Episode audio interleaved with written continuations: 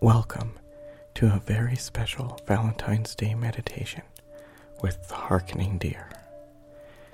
Today's meditation is a continuation of the Love All Things series. After this episode, we will be taking a break for about three or four weeks as I am right in the middle of a very busy school semester. Originally, I planned to continue releasing episodes each week while in school, but have found it very overwhelming thus far. So I will give myself the space and grace to focus on my studies for the remainder of the semester.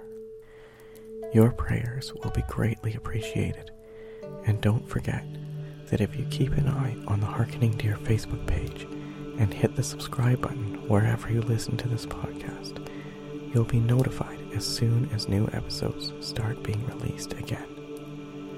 In the meantime, you are always more than welcome to revisit the 19 previous episodes and or support the Harkening Deer podcast at patreon.com slash harkeningdeer to find out how to get an extended meditation comprised of the first season episodes and a digital download of the first season soundtrack.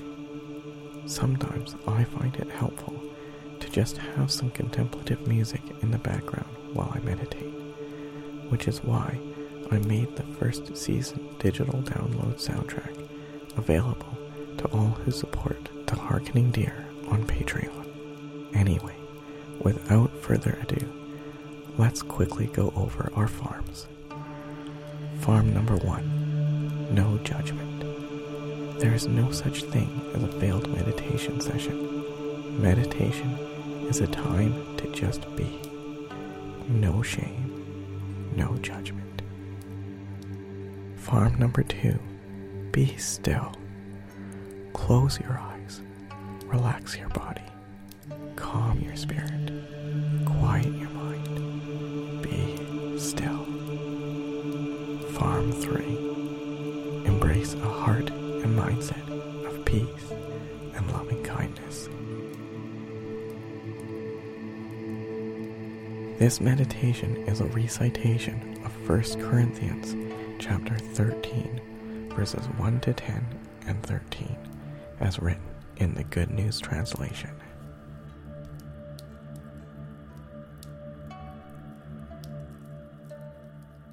I may be able to speak the languages of human beings and even of angels, but if I have no love, my speech is no more than a noisy gong or a clanging bell.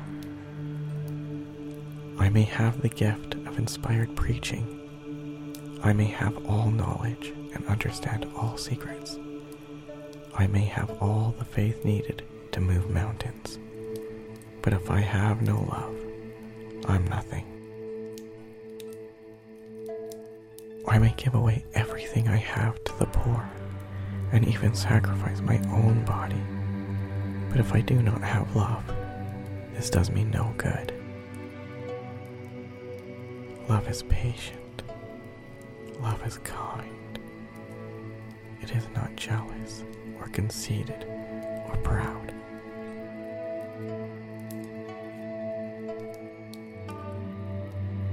Love is not ill mannered or selfish or irritable. It is not easily angered. Love does not keep a record of wrongs. Love is not happy with evil, but is happy with the truth. Love never gives up. Love never gives up, and its faith, hope, and patience never fail. Love never gives up. Love is eternal. There are inspired messages, but they are temporary. There are gifts of speaking in strange tongues, but they will cease. There is knowledge, but it will pass. For our gifts of knowledge and of inspired messages are only partial. But when what is perfect comes, then what is partial will disappear. Perfect comes, then what is partial will disappear. And then these three things will remain faith, hope, and love.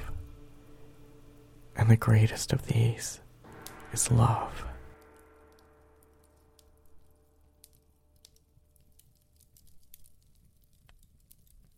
And the greatest of these is love.